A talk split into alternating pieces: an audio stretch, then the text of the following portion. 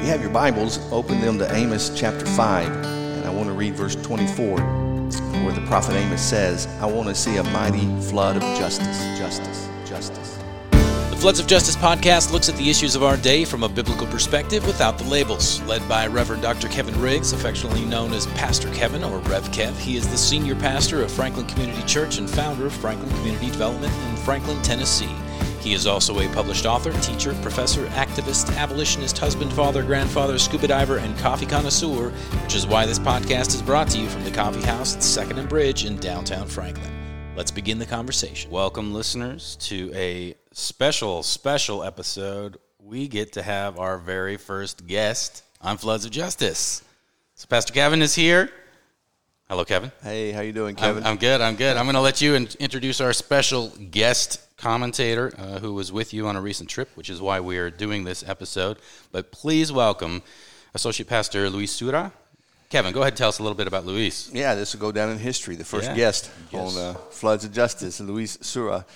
Uh, We made sure he was properly caffeinated before we uh, That's turn, the, good, that's turn the mics on. Uh, well, Luis has been at our church for several years now. He's um, he's associate pastor in charge of outreach and uh, runs uh, our housing program, Jeremiah twenty nine seven, and uh, then has his own nonprofit, um, Better Options, that uh, really works on immigration issues. And so uh, it's good to have him here, and it was good to be with him last week. Uh, we the two of us went to El Paso, Texas, which is a lot farther away than I thought it was. Yeah. Um, when you you know it was a long flight there, but we were there for an immigration uh, conference called Voices from the Desert. Um, it was sponsored by uh, Christian Community Development Association, and uh, so it's a border town. El Paso's on one side, Juarez, Mexico's on the other side. And uh, so, with all the immigration issues going on on our southern border, it was good just to go down there and, and learn. We heard some good speakers. Um, you know, a government official from Mexico was there talking about things from their perspective. Uh, and then we toured some shelters on the on the uh, Juarez side of the border, and then shelters on the uh, El Paso side. Um, had a conversation with uh, Border Patrol, and uh, just just a really really good trip, insightful, educational, um, convicting, challenging, inspiring, uh, all those all those things. So it, it was it was well worth uh, the time uh, to go down there and see see for ourselves. Yeah. Now, Luis, you uh, can you give us a little bit of background on on you personally, and then kind of your your role as a servant here in Franklin, Tennessee, and how that brought you the relevance of how that brought you down to uh, to El Paso this last weekend. Sure, sure. Uh, first of all, I want to thank uh, Pastor Kevin. Pastor, thank you very much, and uh, uh, it's always fun work with you by your side, and uh, those challenges that you say, we we uh, see those challenges every day, not only in El Paso when you were Pastor Kevin, but it's fun, and thank you very much for being the the first guest. I mean, Have you ever been on a podcast before? I have. Yeah, Okay, I have a couple of times. We haven't. but. Uh, You're the most experienced. No, one no, here. no, no. Uh, I don't have no experience, but I had a couple of times and uh, um, never worked well anyway. So I hope this will. This will. Yeah. Well, uh, like he say, uh, I'm a special church planter, and I came here uh, to Tennessee, back from Texas, because I live in Nashville for ten years.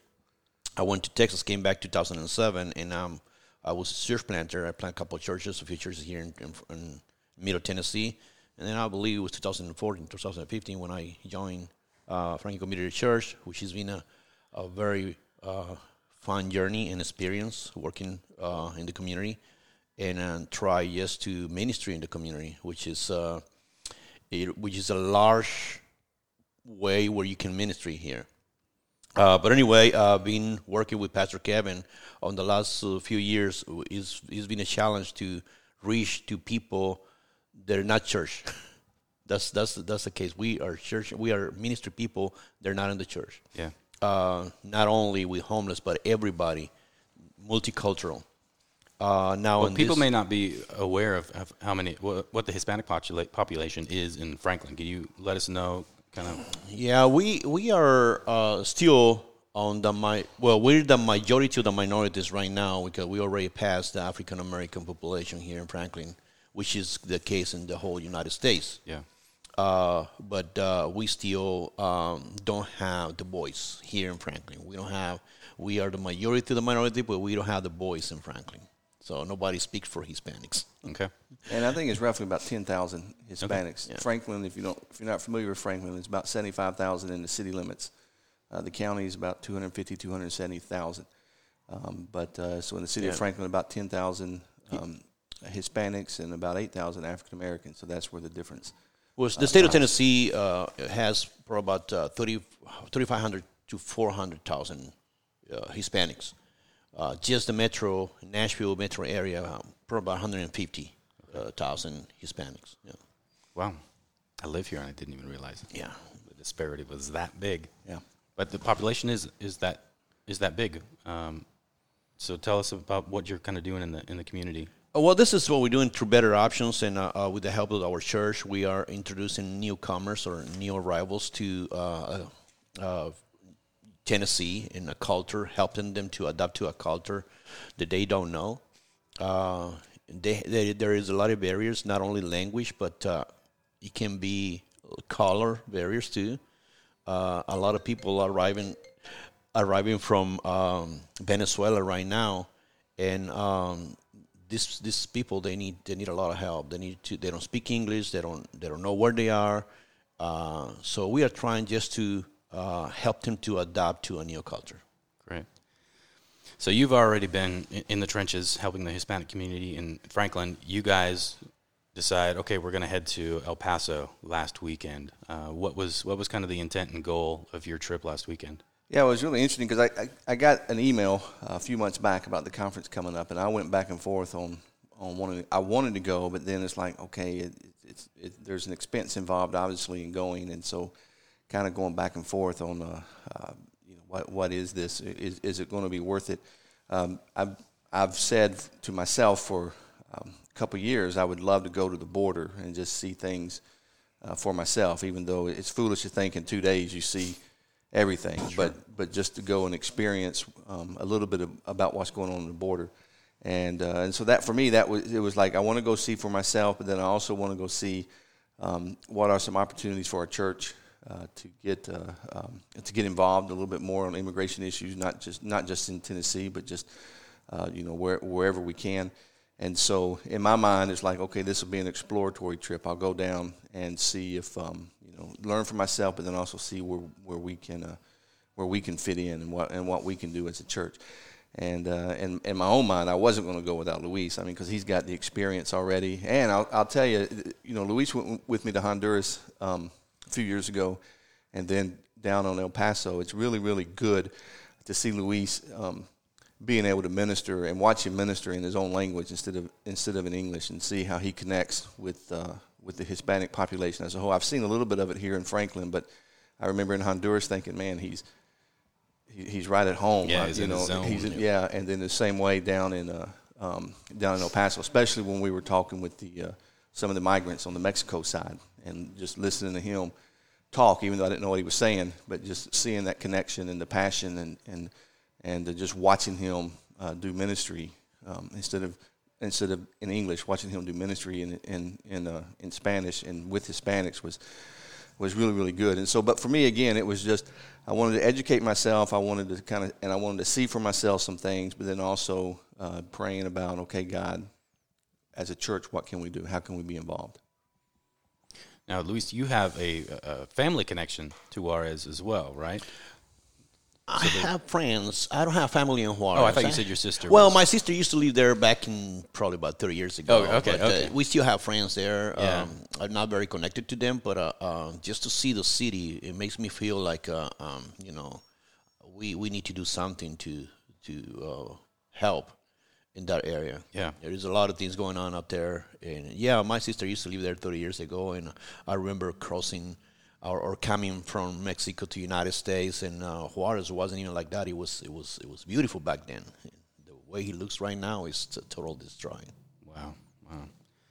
Well, so you, uh, you know, you've heard the plight of the immigrant here uh, locally, and then you had a chance to go to uh, El Paso and Juarez. What uh, what was shocking about that, or enlightening? Um, your first reactions to to kind of seeing things firsthand. Well, uh, my first reaction was to, okay, we always complain about uh, crossing the border illegal, and we always complain, uh, or United States is complaining about having a lot of illegals here. Uh, but the problem is that uh, a lot of people cross the border illegal because United States is not allowing it to become legal. uh, these uh, people that were in the other side of the border, they were trying to do the right thing. But uh, maybe Pastor will share a little bit uh, more about uh, the experience they have, um, and they were rejecting them to to come legal. So uh, these people is being traded in, in Mexico, and they've been uh, they kill all their families, so they're fleeing to to United States to escape all this uh, persecution. So what are their choices? Go back to their their hometown to get killed, or cross the border illegal? Maybe they're gonna get killed crossing the border too. So there's there's two choices, and they have to choose. They didn't allow me to become to enter the United States legal, so I'm gonna try illegal now to see if I can make it. So those are the two choices, and it's difficult to to make. They're, we meet uh, um, when uh, when we were at the shelter in Juarez. Um, I meet with this. Uh, uh it was probably about six uh, people from Michoacan, and I and I asked him, I mean, uh, how is it going? What are you guys doing? He said, Well, we're going back to town. I said, Why? Well, they rejected us. They didn't allow us to cross, you know, to become, you know, to uh, apply for us asylum. So they're going back, and they're gonna get killed over there. That was their choice. They chose they choose to go back. Now the it was four couples that we have on the panel. Those couples are gonna still trying to go one more time. Yeah, it, it's from my taking since we've been back. Um, I've done a little bit of research. Um, like I read some articles that predated the the fence. The fence across that separates El Paso from Juarez, about 20 feet tall. It's, it's metal and like kind of like rebar crossing. So it's a, I mean, it's a very sturdy fence. Um, but it wasn't put up uh, until 2008, and so for all those many years before, um, Juarez and, and El Paso were kind of like twin cities, and people just went back and forth, and it, there didn't seem to be an issue. And some of these articles that predate when the wall was when when the fence was put up was saying, you know, look, if you put that fence up, it's going to divide us, not unite us, and Juarez will will suffer. Juarez will go into um, uh, will will you know, it'll hurt the economy and it, it'll get bad, and and that's what's happened with the with the border there. Um, then everything's bottlenecked into certain locations to get in, but then the cartel has is able to control that side of the border, and and because uh, you know they can they can keep people there. Violence erupted. There was a three or four year period um, where Juarez was uh, you know led the world in number of murders, um, and then when we walk through Juarez, it's just all depleted buildings, uh, graffiti, and it used to not be that way. And so everything they said was going to happen when we put that there, it, it made things worse.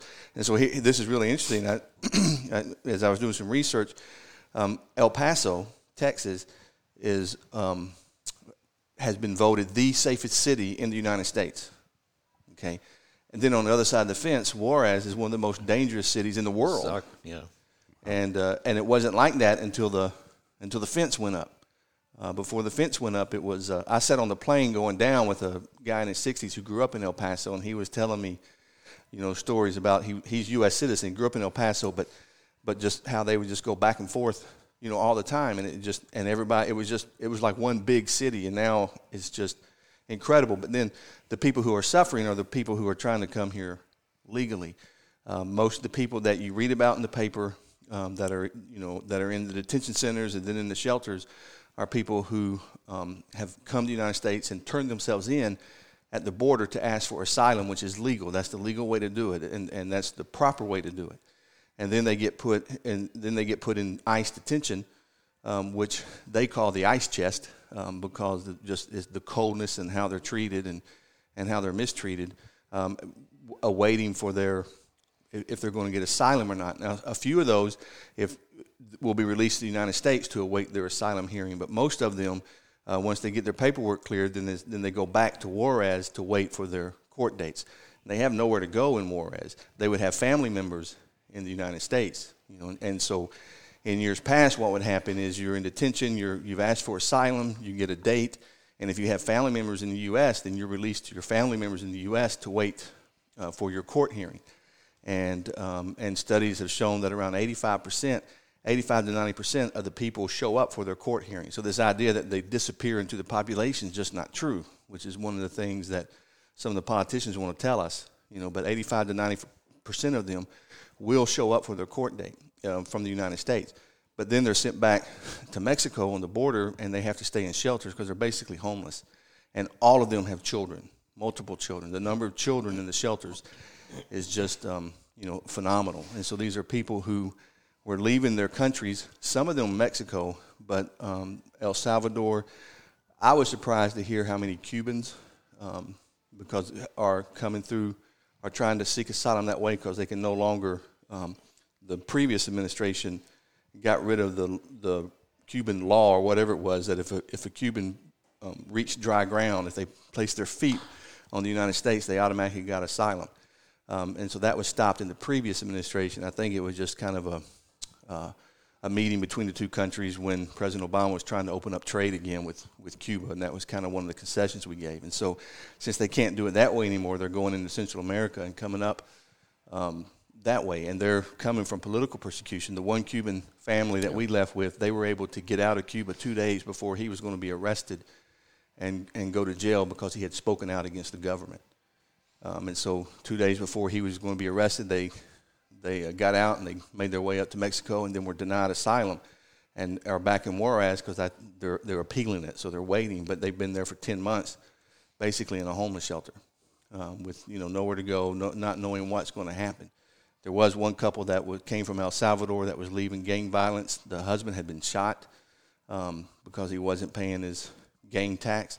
So he, he and his family they left and get to the border, and he shows them his scar and everything. He says, "Look, I, I'm yeah. been persecuted." And no, and then there was a family from Mexico um, who the cartel wanted their land. Apparently, his family owned a large ranch, um, and uh, the cartel wanted the land and started killing members of his family. And they'd killed four or five of his uncles and cousins.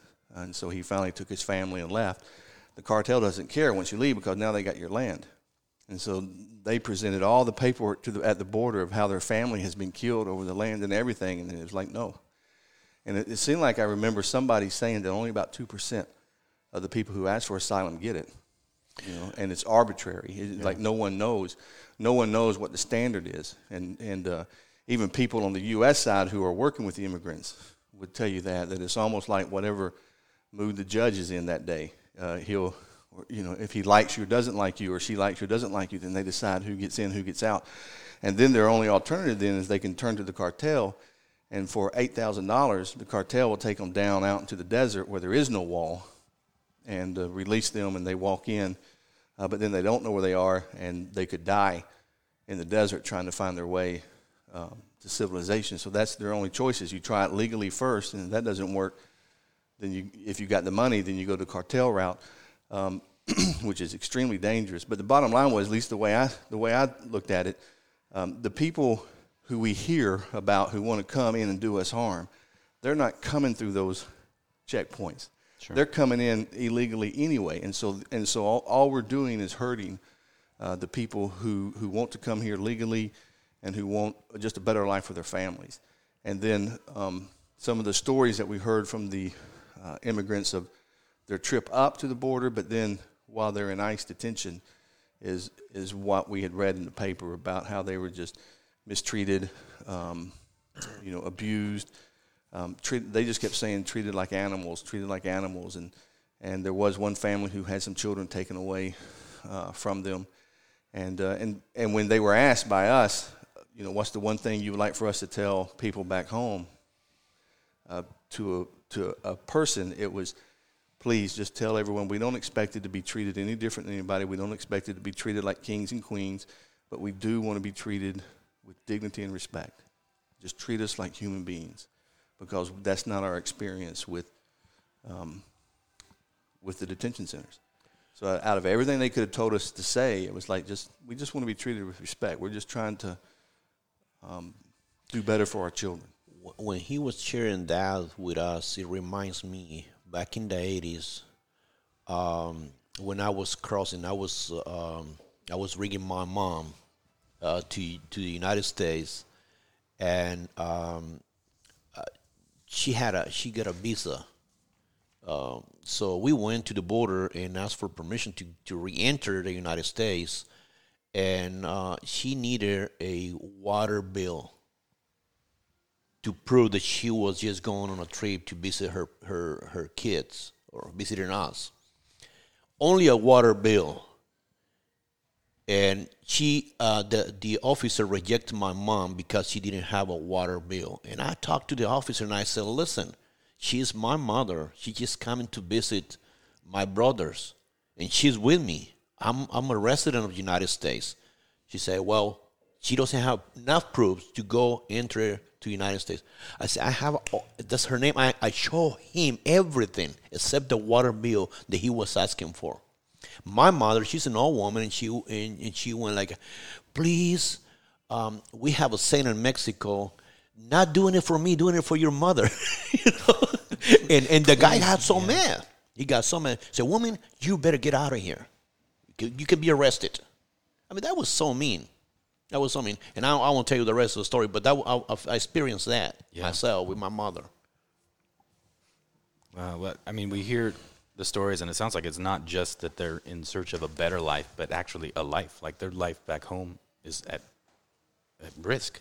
Yeah, they, yeah, they can't go back home. Um, I, you know what the percentage is on on some that maybe just be uh, wanting to immigrate for uh, you know a better life versus the asylum seekers? Like, do we know what the? Yeah, well, I think most of and people, nothing wrong with seeking a better life. It's just uh, it, well, I think most of the people who are presenting themselves legally um, are are fleeing some type of violence and persecution, um, and uh, and they're just simply asking uh, for asylum. Now, what was interesting is that the conference, um, Juarez, and you may know this. Uh, I mean, I know Luis does, but I didn't really recognize this. The Juarez is a city in the state of Chihuahua, and so uh, a state government official came and talked to us in El Paso, and um, he bragged. First of all, he bragged tremendously about how the churches in Mexico, and mainly evangelical churches, stepped up and started housing all these um, immigrants when they were started to be sent back there.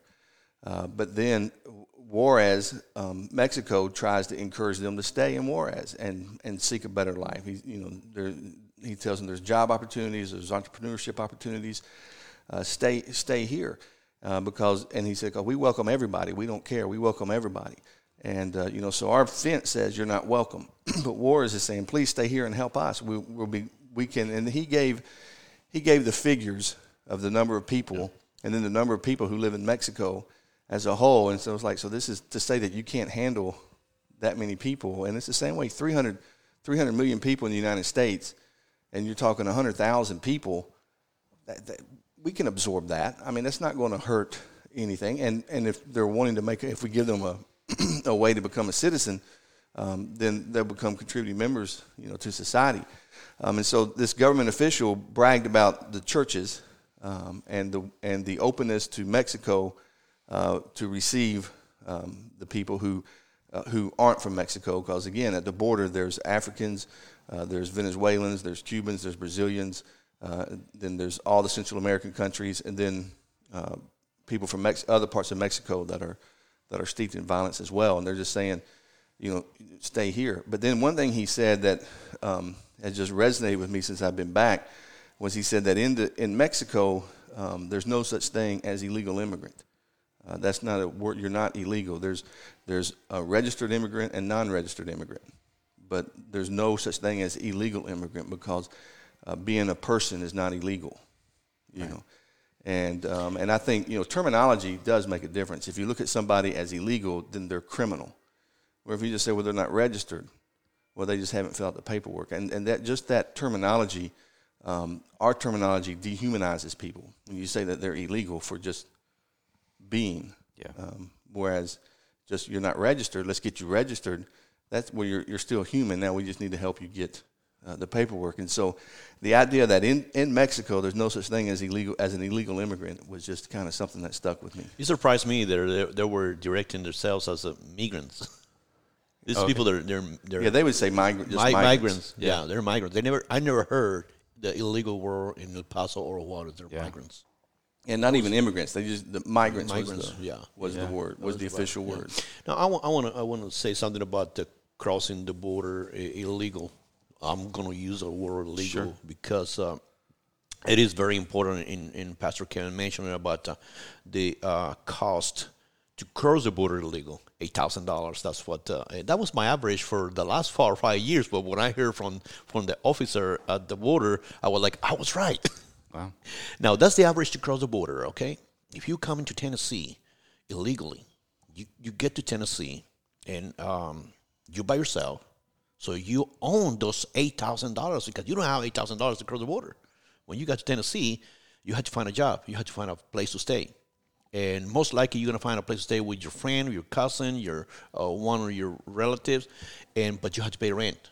You got to Tennessee, you had to pay rent, and you had to buy a car. You had to buy.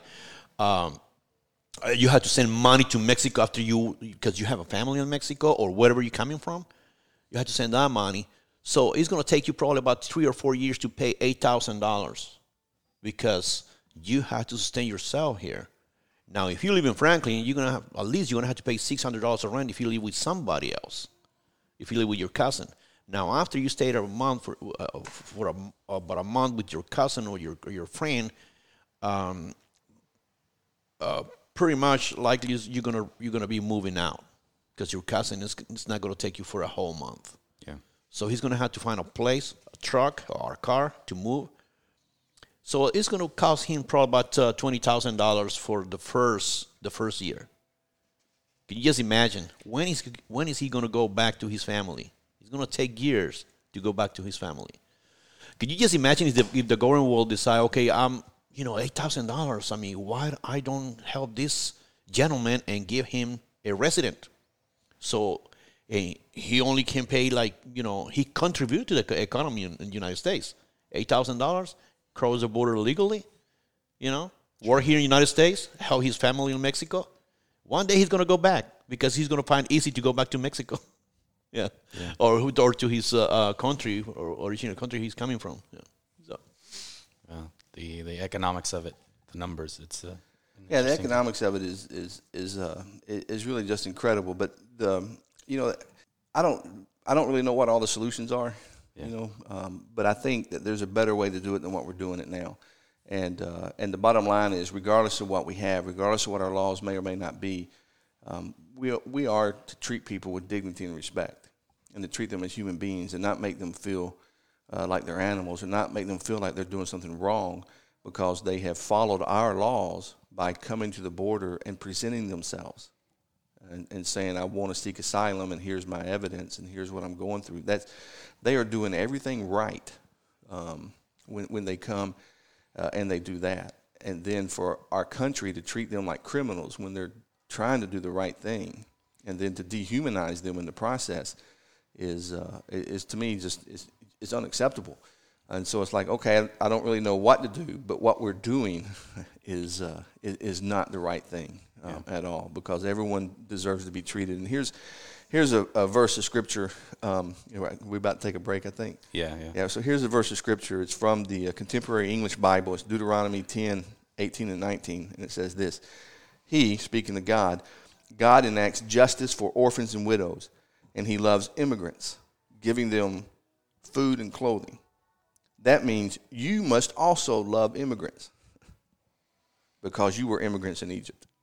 So there we have it. The Bible tells us you have to love these people. You have to love immigrants, and they're not they're not illegal So not just tolerate. not just tolerate, love, and welcome to. You know, I, I was thinking, Jesus says, "Welcome the stranger," and and that fence. And now, you know, the president wants to build a wall, but that fence or that border says you are not welcome. You know, it's the exact opposite of what uh, Jesus tells us uh, that we are to be doing. Yeah. Well, you touched a little bit earlier on how the Mexican government was was bragging about how the church was responding in Juarez.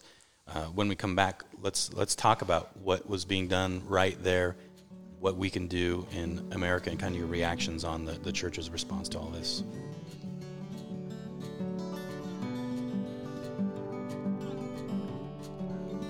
The Floods of Justice podcast is brought to you by the Coffee House at Second and Bridge. Since 1904, they have stood at the corner of 2nd and Bridge Street in the heart of downtown Franklin. Their house made menu items are crafted with care and love. Baked goods are made from scratch each morning, and specialty coffee is always ground and brewed fresh. So come on down, wander the rooms, join us at the coffee bar, and find a space to enjoy the food, the drink, and maybe even a recording of the Floods of Justice podcast.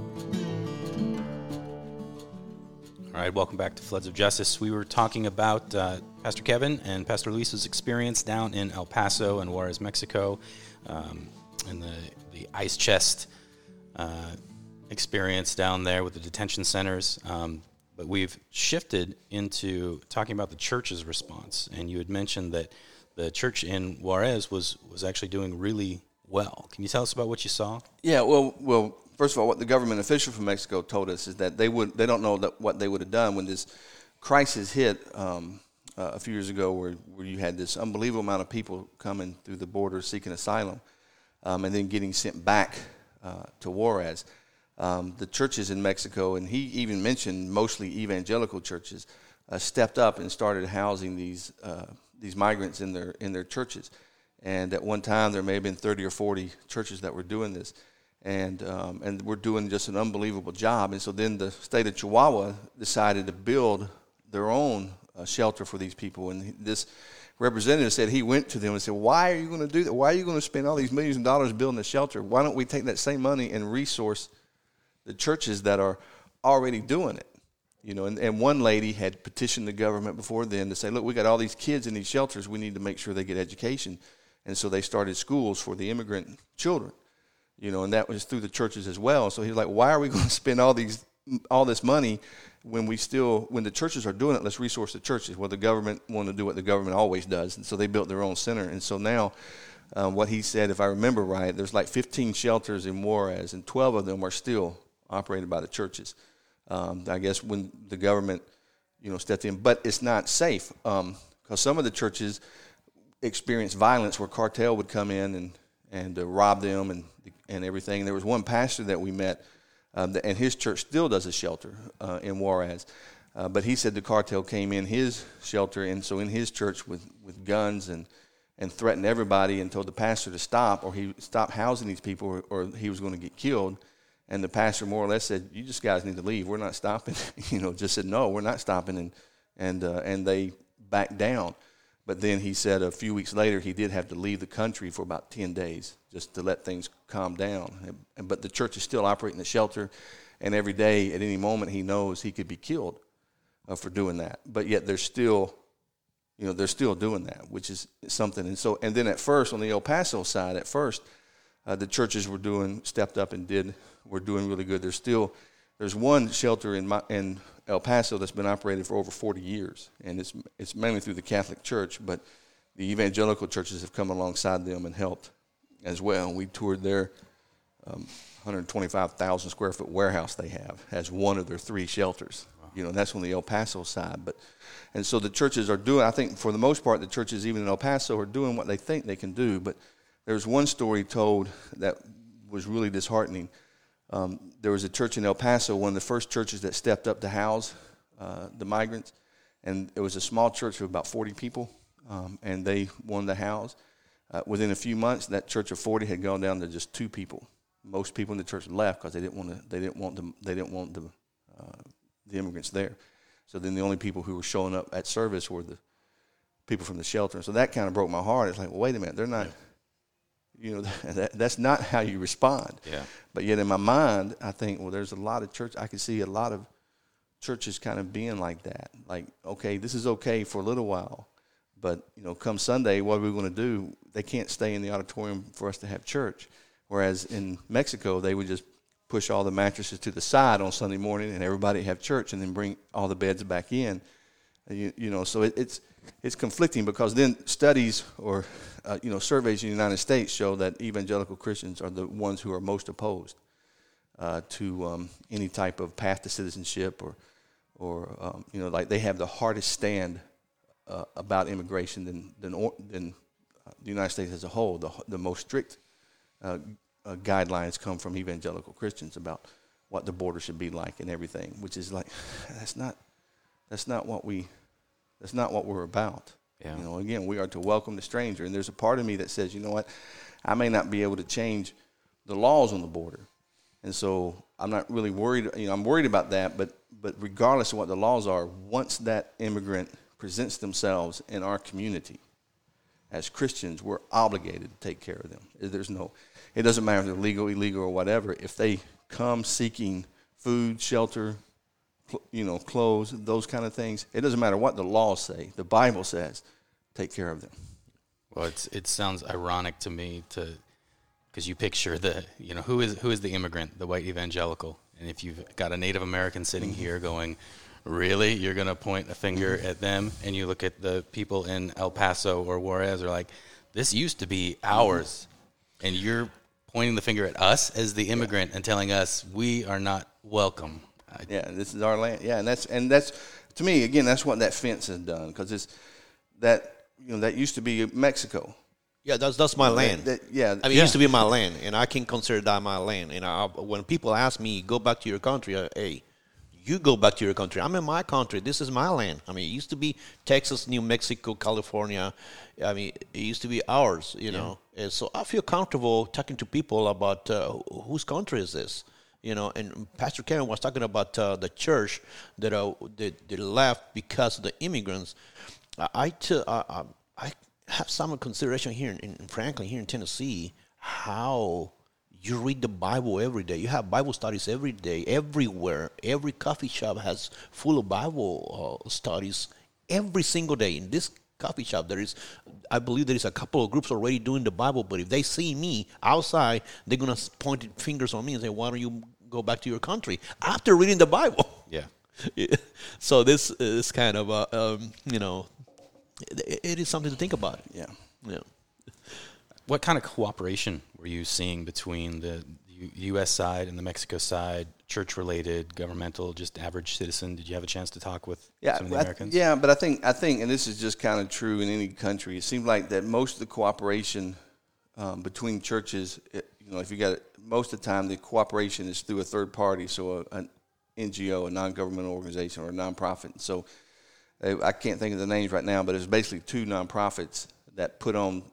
Th- These two nonprofits are part of the CCDA movement, but they kind of hosted the conference. And these nonprofits are both faith-based, evangelical-based, uh, and they work with churches both in the United States and in and in Juarez. So they, you know, so they're crossing the border every day, going back and forth, and, and trying to. Okay, here's what the shelter over here needs. So here's a church over here who wants to help, and they're and they're connecting them.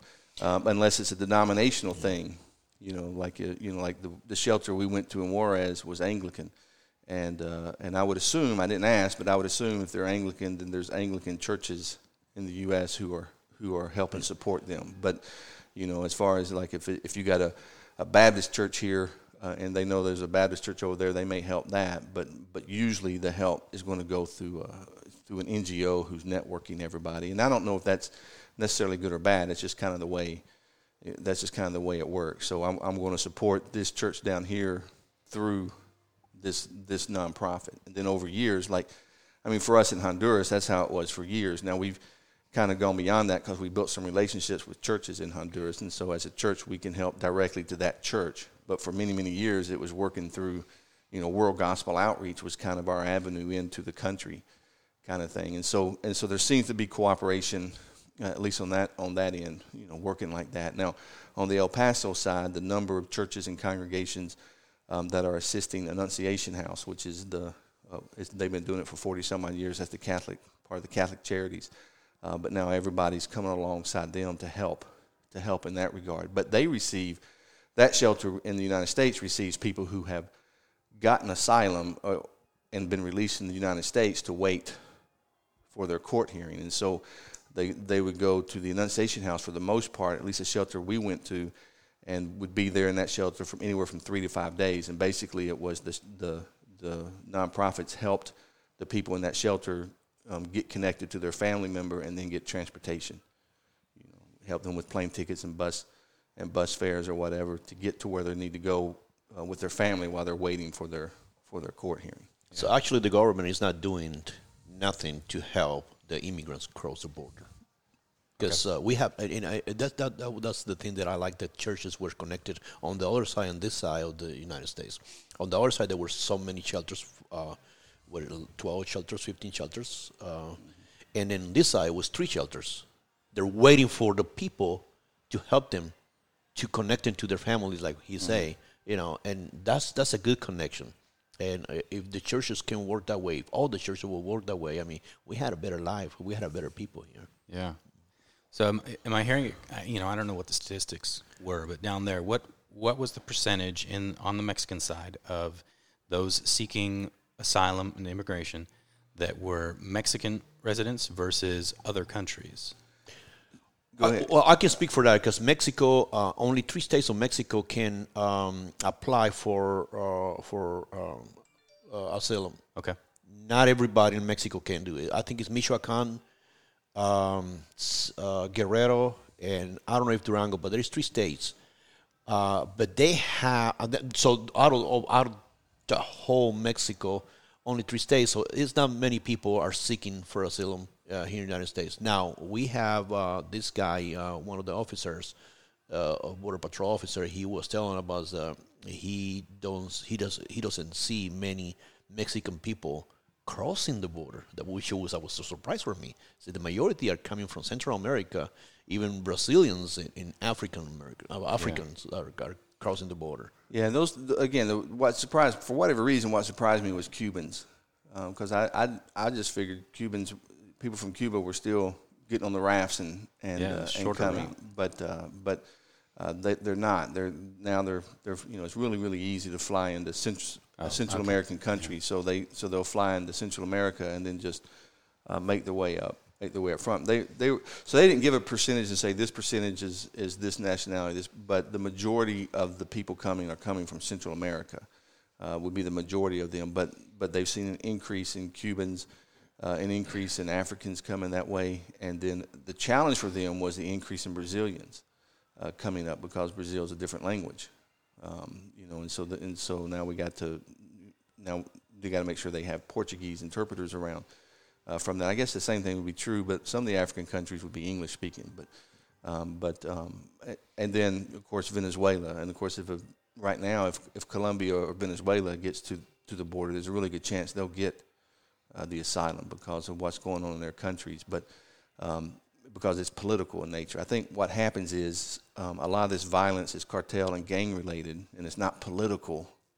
You know, then uh, for whatever reason, it, it doesn't really it doesn't really matter. You know, or again, the, it's up to the judge. To say, the, up to the judge to say yes or no, and the vast majority of the times they're saying no. And unfortunately, um, and, and again, to go, this one person was talking um, about how they were treated in the detention centers and then got denied asylum and now they're stuck in Juarez. And somebody did ask them if they were going to try again. And he said no um, because he didn't want to put his family through the detention centers again. And I, I kind of sarcastic, I know, but I kind of leaned over to Luis and said, Our evil plan is working. You know, and so unfortunately, and there may be some people who hear this who see that as good news. Well, yeah, we let's make it as difficult as possible and as hard as possible because then that will deter people from uh, from coming in. And uh, and it was like okay, but that's not what Jesus says. I mean, that's not what that's not what the Bible teaches. And so, don't fool yourself and say that we're a Christian country if we continue to do these things that are uh, that are non-Christians. And so, and so, where you know where is the solution uh, from that? And I, I might got some stuff to read. I don't know if you want to go to that part, Sure, or not. sure. But, but you know, there there was a group that talked for a little bit. Um, they had a workshop, but we toured the borders instead of going to the workshop. But um, it's um, Evangelical Immigration Table. So Evangelical Immigration Table, I think it's .com, but if you Google that, e- Evangelical Immigration Table, their website will come up, and they're they're trying to petition the government um, to make changes. And this guy who who gave a short speech was encouraging us to go to the website. If you go to the website, you'll see a link where you can sign a petition because he, he had a U.S. congressman tell him if he could get 5,000 5,000 signatures, he would he would try to bring this up on the on the Senate floor. And so that's an action step. Evangelical immigration table. Look, you'll see it. It's on the front page where it says add your signature. Um, it, and then if they can get 5,000, the center has said that. But here's what that statement uh, says um, it says, um, Our national immigration laws have created a moral, economic, and political crisis in America. Initiatives to remedy this crisis have led to polarization and name calling, in which opponents have misrepresented each other's positions as open borders and amnesty versus deportation of millions. This false choice has led to an unacceptable political stalemate at the federal level at a tragic uh, human cost. We urge our nation's leaders to work together with the American people to pass immigration reform that embodies these key principles and that will make our nation proud. And here are the principles respects the God given dignity of every person, protects the unity of the immediate family, respects the rule of law, guarantees secure national borders, ensures fairness to taxpayers, establishes, establishes a path toward legal status and or citizenship for those who qualify and who wish to become uh, permanent residents. So just kind of common sense, because some of those principles talk about don't take kids away from their parents, you know, and just treat everybody with dignity and respect, but have a path uh, where people can uh, uh can become a part of our society instead of always outside. And, and then there's another statement. This is a group uh, called the AND, A-N-D, the AND campaign. It's an evangelical um, activist group. And uh, if you Google AND campaign, again, I can't remember if it's .com or .org, but just the AND, A-N-D campaign. And uh, they put out several months ago, and I've been reading over this lately, but they put out what they call their 2020 presidential election statement. Um, so kind of like a voter's guide, but not really, but just statements uh, from that. And another time we'll talk about the elections. But um, in that statement uh, on immigration, here's what they say about immigration. Uh, it says the Trump administration has failed to treat undocumented in- immigrants with dignity and care, especially at the U.S.-Mexico border. That's where we were. So, all right. Um, in light of God's special concern uh, for the immigrant and the sojourner, we are deeply dissatisfied with the federal government's continued negligence when it comes to passing comprehensive immigration reform. The current administration's willingness to use uh, draconian, manipulative measures to, stroke, to stoke fear in immigrant communities and pit family members against one another is reprehensible. Our government must seek to be both just and compassionate regarding immigration policy especially in protecting dreamers and upholding longstanding laws regarding refugees uh, fleeing violence, lawlessness, and oppression. So that's a stronger statement, but I, but it's it's a good statement because again, it's just saying we're not doing right. We have to treat people with dignity and respect, just justice and compassion. You know, from that, and so you know you can go to the evangelical immigration table and sign that, get five thousand. Hopefully, they'll start a discussion in Washington. Uh, but then as we get closer to the elections, the AND campaign's um, election statement is something I think that all evangelicals need to read. Both of those websites are evangelical. Yeah. Well, as we wind down the episode for today, I'd, I'd love to hear kind of what your final takeaways were from this last weekend. And if there's any, you know, you mentioned a couple action items to, to walk the talk and things that we can do. Is there anything you'd like to, to add? Go ahead. Okay. Um, this is what I take. I mean, uh, I was in Texas in 2000 to 2007, and um, I see a lot of churches going to the border uh, to ministry and bring the gospel. Uh, for those many years that I was in Texas, I saw a lot of churches, and I still heard a lot about churches doing their missions to to the border. And um, but uh, it surprised me the way the other side of the border was, especially Juarez, the city. Uh, Pastor was mentioned about the buildings all destroyed, the streets they were terrible, and uh, uh, I was uh, I was thinking of the Bible verse that I was given uh, when I first started with um, uh, Jeremiah twenty nine seven project that we have in our church, and I'm going to read it. And he says, "Also seek the peace and prosperity of the city to which I have carried you into exile."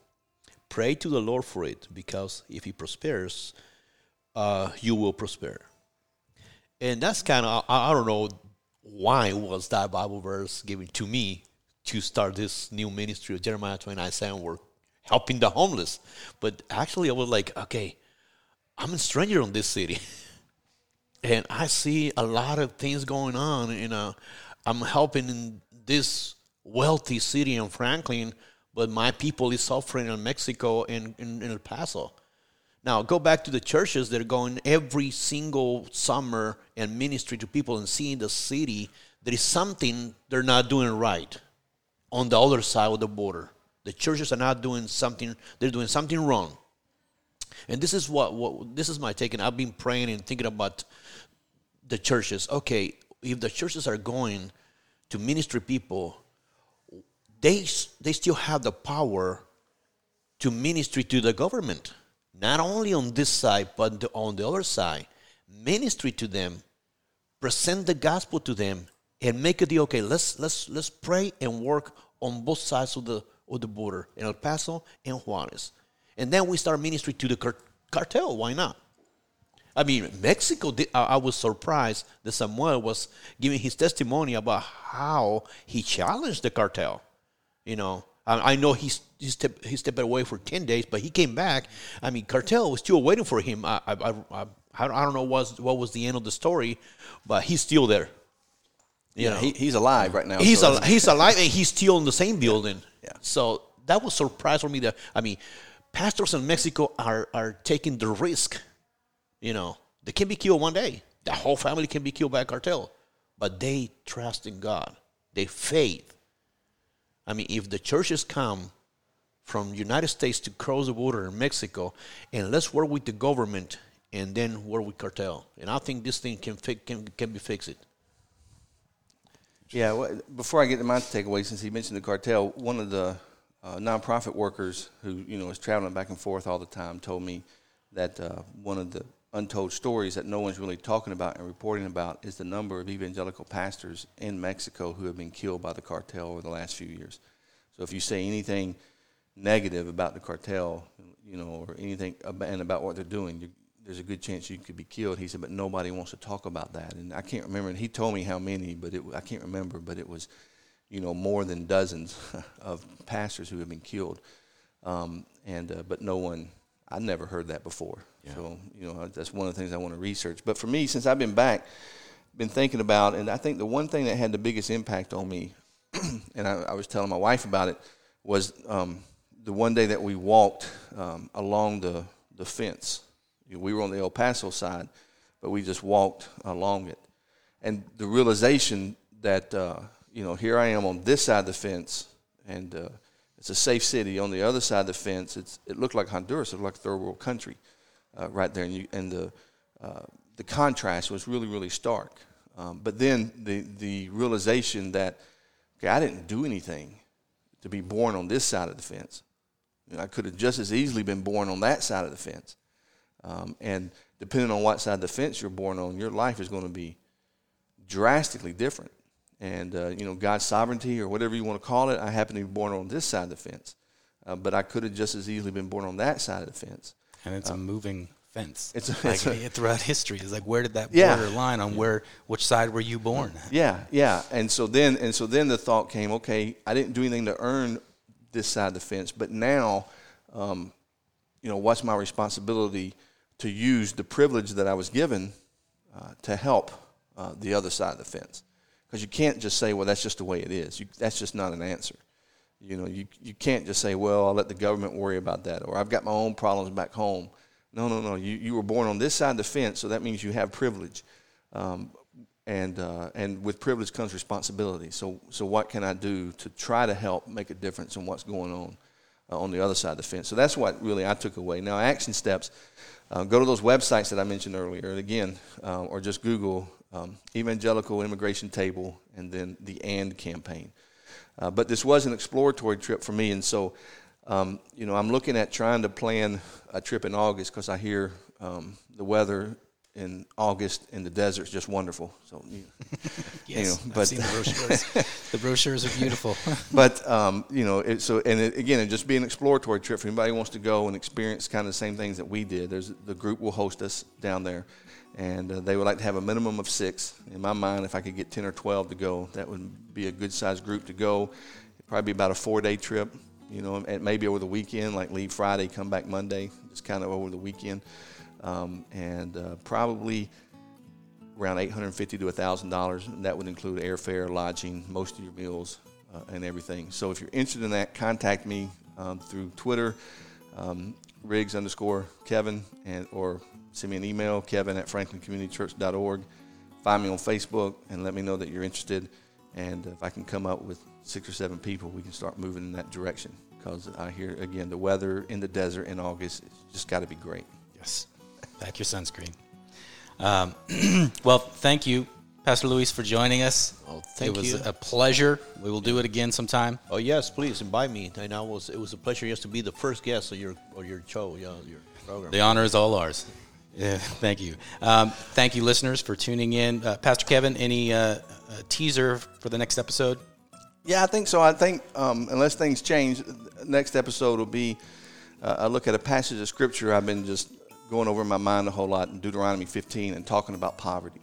And uh, it's an interesting it's an interesting passage because at the beginning of the passage God says there should be no poor among you. Then in the passage He says there's always going to be poor with you. So how does that how does Yeah. that work? Great. All right. Well, once again, thank you for tuning in to Floods of Justice. Uh, we will see you on the next episode. Be sure to subscribe, tell your friends, uh, send us some questions, feedback. We'd love to hear from you, and we will see you in the next episode. The Floods of Justice podcast looks at the issues of our day from a biblical perspective without the labels. Join the conversation online at floodsofjustice.com or find the Reverend Dr. Kevin Riggs on Twitter at Riggs underscore Kevin.